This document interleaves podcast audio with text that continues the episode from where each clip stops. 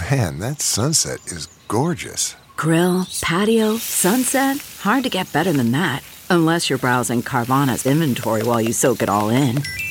Oh, burger time. So sit back, get comfortable. Carvana's got thousands of cars under $20,000 just waiting for you. I could stay here forever. Carvana, where car buying meets comfort, meets convenience.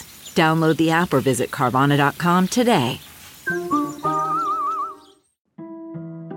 Last time on House of Prayer. I said, we just we just we just escaped out of there. I said, now they're not going they're going to be looking for us. They really don't want me. They really want John. I said, but we got to go. We only got a few minutes and we got to go. And I was later told they came by the house, by my mother's house, looking for us. But we were gone. We were long gone. It smelled like that, but I don't know if that's what it was. I don't know if Moses was, you know, they the rumor is he was burned in the burn barrel. When Anna was speaking, I was scared. To, I was scared to say anything. So uh, things because she was saying that, that that God told her this and God told her that. So you just shut up and listen because she was saying that this was God speaking to her and that she was like God was speaking through her to us. And I said, What are you doing? And she said, We're praying for you. I said, I don't know who you're praying to because I know God and I know Christ, and this ain't Him. Please take care when listening. Some of this is difficult to hear.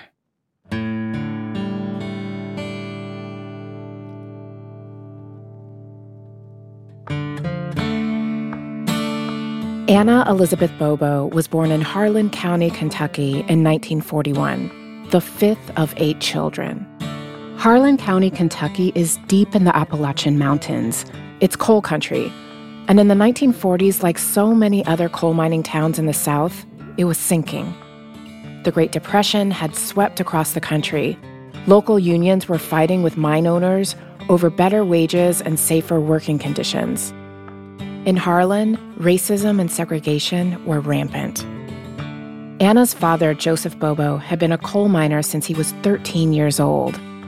And while mining was what he knew, Joseph wanted something more for his children. So, like millions of other black families, Joseph Bobo moved his family north. They became part of the Great Migration, a time in history when Black families were looking for a chance to create a new community, hoping to escape a lot of the racism and segregation, especially in the South. They moved to Detroit, but life didn't get much easier. Anna's father worked as a janitor at the Ford Motor Plant, making very little money. His wife, Mosana, cleaned houses for rich white people. But she also suffered from mental health issues Family members said she had a nervous breakdown and spent some time in an institution. Much of the parenting fell on Joseph. The money grew too tight. There were too many kids to feed. Eventually, he turned to others for help. When Anna was around five, her father gave her and her younger sister to another family to raise. We went to the same school, AP. You know, we were never separated. We were always together. We were always together. That's Anna talking about how close she and her sister were during this time. It's tape from an investigation at the Social Security office. The people that raised me and my sister, they were so good to us. In this interview, Anna tells authorities that despite being treated well, she missed her father terribly. When I was 13, I wanted to see my real people. My daddy would come and visit us. Anna has also talked to the authorities about this time.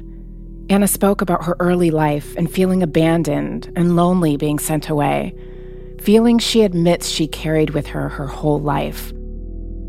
Anna returned home to her father when she was 13, but soon left home again.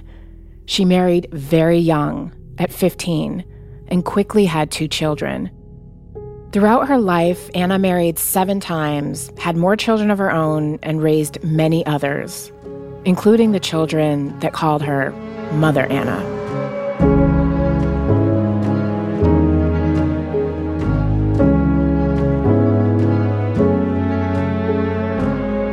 This is House of Prayer. I'm your host, Leila Day. I'm Beth Karas. While reporting this story, I often came back to asking myself, who is Anna Young? What's her background? And who were her people?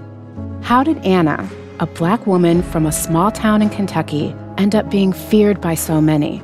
Accused by some of being a cult leader, when most cult leaders are white men?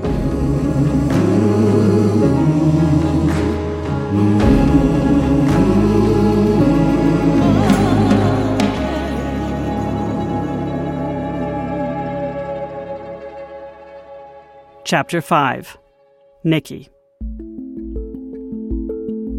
Like many people in their community, Anna's family was deeply religious. Church was often at the center of their lives. My beloved youngest daughter, This is a reading of one of the many letters Anna sent to her daughter Joy. I am so thankful that God blessed me for you to come forth from my womb. Anna's letters were always full of love and God. Everyone that say they love you do not love God. And if they do not love God, they cannot give their heart. Always obey blessed Jesus. Anna's call to church and her leadership within the house of prayer did not happen in a vacuum. As a young person, everyone she knew would have attended church regularly, not just because they were God fearing, but for community. And while her father was a Baptist, at some point Anna found the Pentecostal faith. She wasn't alone. African Americans were particularly drawn to Pentecostalism at the turn of the 20th century. Think about the ways in which this Christian perfectionism gains traction among African Americans who are in North America and they're constantly being degraded. They're constantly being belittled. They're constantly being harmed. And so you get a faith that says, no, no, no, you can be Christ like. You can reconnect yourself to the divine and you can possess these spiritual gifts that can actually change the world that you are inhabiting. Dr. Jamil Drake is someone we come back to again because to understand Anna, you have to understand the Pentecostal faith, especially for Black Americans. And so it, it, reconnects Black people to the divine, particularly in the age of North America, when the very fact that they're Black, they are automatically disconnected from anything of value, anything of uh, anything that's considered divine, or anything that's considered sacred. So here you have Black people being drawn to Pentecostalism to, in some ways, refashion themselves above the kind of racist state Pentecostalism is one of the fastest growing Christian sects in the world today, but can draw its roots all the way back to the late 19th century. At its core, Pentecostalism is all about the direct experience with God. What sets it apart from other Christian faiths is the way members worship, often getting so taken by the Spirit that they'll speak in tongues. Former members at the House of Prayer said Anna often did this. But Dr. Drake says African Americans were and still are drawn to Pentecostalism for more earthly reasons. There's a kind of uh, a misconception that Pentecostals are so uh, holy other that they're no earthly good. But what do we see with the house of prayer? We see it as a kind of uh, social welfare service where, you know, they're creating jobs for uh, convicts. They're also taking in single mothers who are struggling economically. This is within the whole kind of African American religious milieu that dates back to slavery that we definitely see in the 20th century that can account for why people who are less than are drawn to these groups that are giving them something spiritual but also they're giving them something materially to survive and flourish in sort of uh, Jim Crow and post segregation America. Anna's leadership within the House of Prayer was also a product of the time. You get women leaders too, as well. You get Elder Lucy Smith with the All Nations Pentecostal Church, started in 1914 in Chicago. You know, you get Mother Mother Rosa Horn of Mount Calvary Baptist uh, Faith Church, who starts that church in 1929. Women were finding their voices in spaces that were traditionally held for men. The church was slowly becoming a place where women weren't just in the choir, They were front and center. So the house of prayer is basically continuing a long tradition where it becomes a kind of a nation within a nation, or it serves as, you know, a sort of a substitute for what the state ought to be doing. Anna would claim her place and stand among the women who were becoming leaders of their churches and their communities, filling societal voids that traditional leaders didn't seem to care about. But with Anna, of course, it's much more complicated. We can't romanticize Mother Anna. I mean, it is disheartening to, you know, read the stories of children being uh, in the bathtub and being uh, washed with bleach.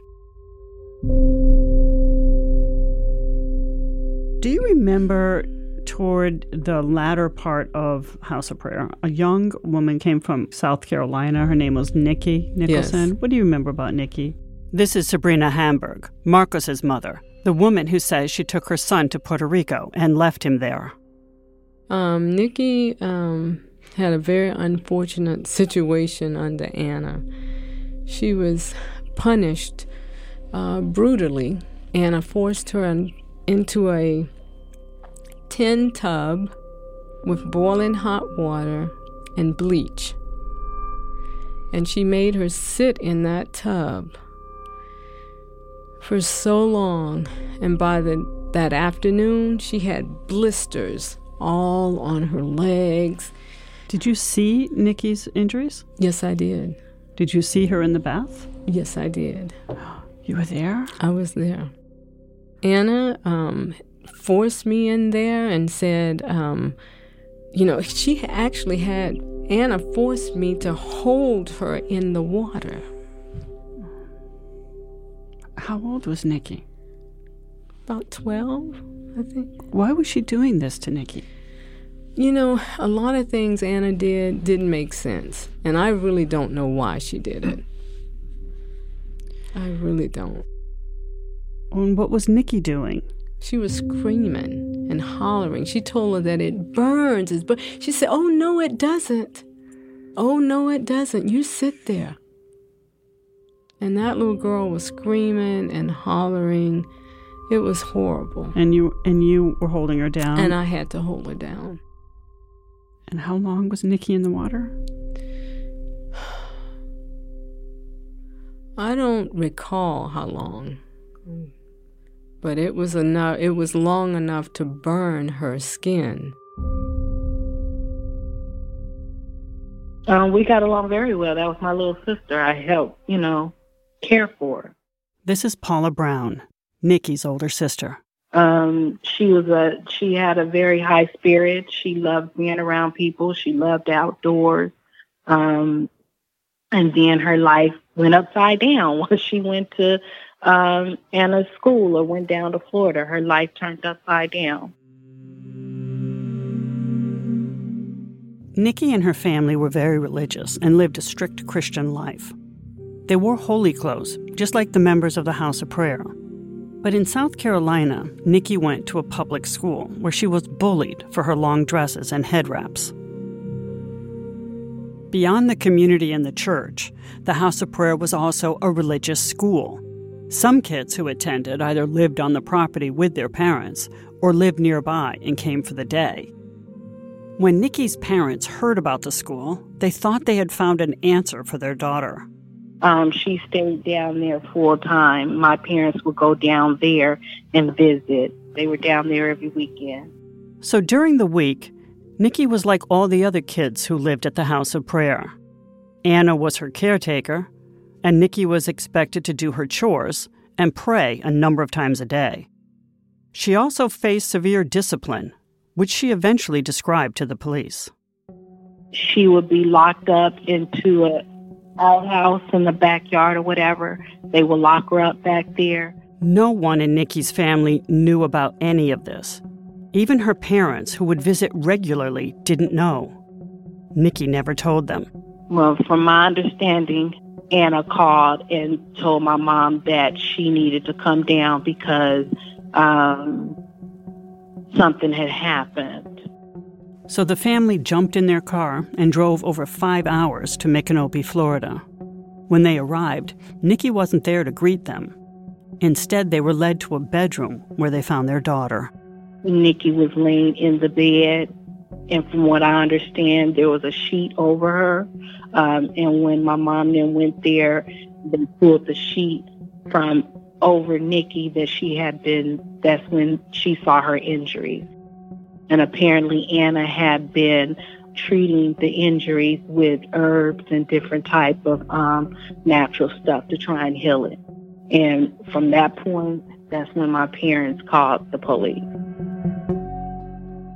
That call started a chain of events that would eventually bring down the House of Prayer. Nikki was taken to a hospital in South Carolina. Former members later told police that Anna wanted to teach Nikki a lesson about hygiene, and they overheard her saying, Maybe this will burn some of the evil out of her. Doctors treated her burns as best they could. She had to have several, several skin drafts. They took skin drafts from her um, buttocks. They took skin drafts from her um, back to put on her feet. Um, her feet was the size of maybe mm, I would say a mango maybe. It was very hard for her to walk. She did not wear open toe shoes. She did not wear dresses. She did not wear shorts. She always wore pants um, because a couple of times that she did wear shorts or dresses, people would just was just staring at her. Physically, the pain never went away. She couldn't stand on her legs for a long period of time. She couldn't walk for a long period of time. So therefore, she wasn't able to work. I think it was mentally um, heavy on everybody. It messed her up really bad because it Nikki did not want to be around people. And that's not how she was. She was a family oriented person. She didn't want to be around nobody. Nick, all Nikki wanted to do was just sit in the house and just, you know, eat or just watch TV. She, you know, didn't feel feel the need to go outside. She didn't trust anybody. She didn't trust anybody. In 2015, Nikki Nicholson had a heart attack and died. She was only 35.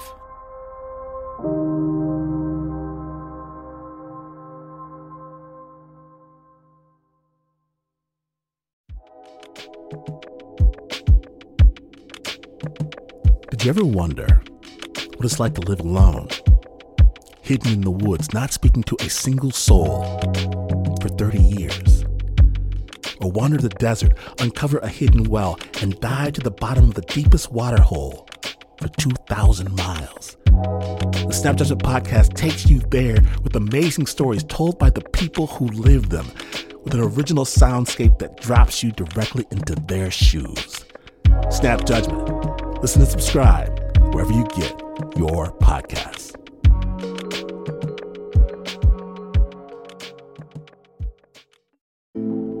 Lori Vallow was the kind of woman who seemed to have it all. But that sweet girl next door was changing. She's lost her mind. So, how does she pose a threat to your children? I don't know what she's going to do with them. I'm Sarah Treleaven, and this is Madness of Two. Over the last year, I've been investigating the case of Lori Vallow and Chad Daybell. How together, police say they plotted the deaths of Lori's two children, JJ and Tylee, something they've denied. Join me in Madness of Two, available wherever you get your podcasts. As we've heard from former members, Anna Young ruled their lives with an iron fist. Children and adults lived under the constant threat of Anna's erratic moods and wants. But until Nikki Nicholson's parents phoned the police, Anna's grip on power remained rock solid. Did you know at the time why you were on the run? I knew it was because of uh, the bath she gave Nikki Nicholson. Joy was 13 when Nikki was burned in that bathtub in 1992, and Joy's whole life got turned upside down. And um, I remember mom being afraid and having talks with Elder Adam and Brother Thomas about going on the run. And I remember being terrified of it. Like, oh my God, we're going to leave. On July 28, 1992, the police interviewed Anna about Nikki. Within a month, she had fled, taking her daughter Joy with her. Soon after, an arrest warrant was issued, and Anna was charged with child abuse. If caught and found guilty, she could face prison time. We went to Ohio. We went, it seemed like we went to Indianapolis. One of the towns we were in, it's, it's a small town. You can look it up Chesterfield, Chesterfield, Ohio. That was one town. That was one of the towns we moved. And I have a picture of some of the people that were there. Chesterfield, Ohio. We stayed there with the family for a while, and we would go visit nearby towns. Um, we went to Amish communities and had homemade ice cream. And I remember thinking the Amish lived similar to us. For eight years, mother and daughter were on the run. She had a lot of various social security numbers and stuff and would go under Elizabeth McDuffie or, um, you know, she had other, you know, identification. Over the years, Anna and Joy relied on a small network of family and church connections. At one point, they even lived in the back of a church. We would visit family, but we had to change the license plates on the car so that um, they would, the family couldn't even know. There were very few that knew where we were. To supplement their income, Anna worked. Well, she worked, but she just was using a fake ID to not get caught. So she worked at the nursing homes and she worked doing home health care. The police and the FBI continued the search for Anna, but it was the media that gave them the break in the case. She was in the National Enquirer and she was in all these, you know, tabloid magazines and, you know, America's Most Wanted. On November 21, 2000, the FBI arrested Anna Young at her home in Alton, Illinois. She was returned to Florida, where she pled no contest to a felony, to abusing Nikki Nicholson, and was sentenced to just over six months. The charge associated with her fleeing prosecution was apparently dropped. Anna was free by June 2001.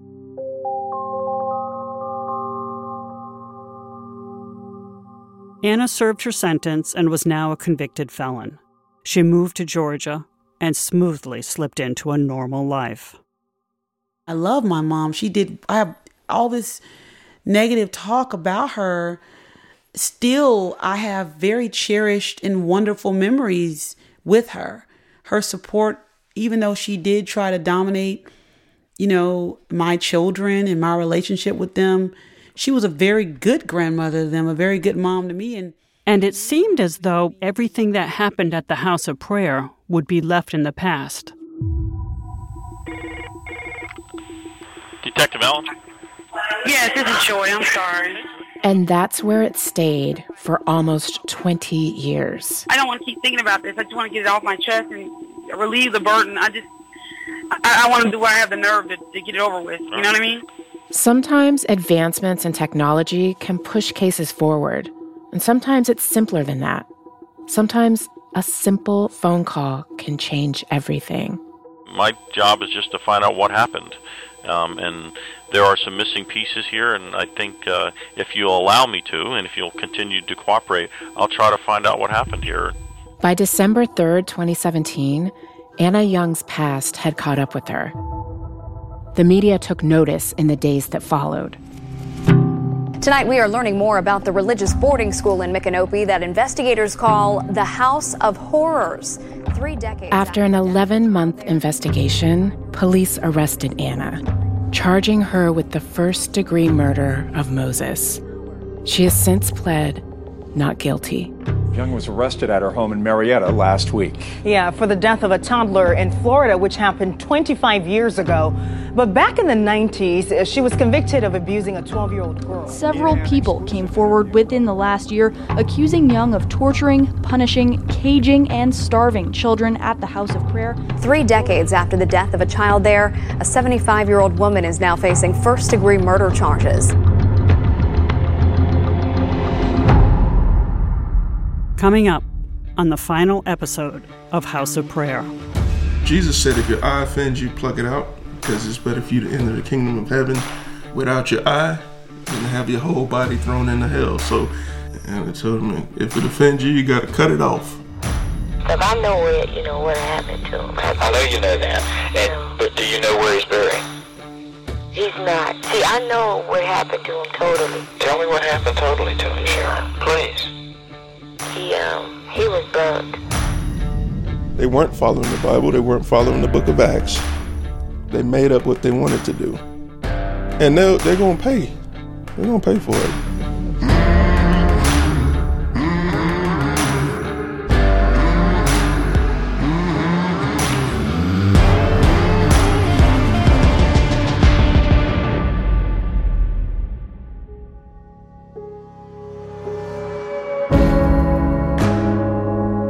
This podcast was produced by Kathleen Goldhar, Beth Karas, Max Miller, and me, Leila Day. Our associate producer is Alexis Green. Sound design and mixing by Mitchell Stuart. Additional reporting by Laura Isabel Gonzales and Daemon Fairless. Executive producing by Kathleen Goldhar, Beth Karas, and myself. Our UCP audio team includes Jessica Grimshaw, Jennifer Sears, Josh Laulongi, Susanna Rooney, and Linda Cohen. This is a UCP audio podcast. For more information, go to our website, ucpaudio.com.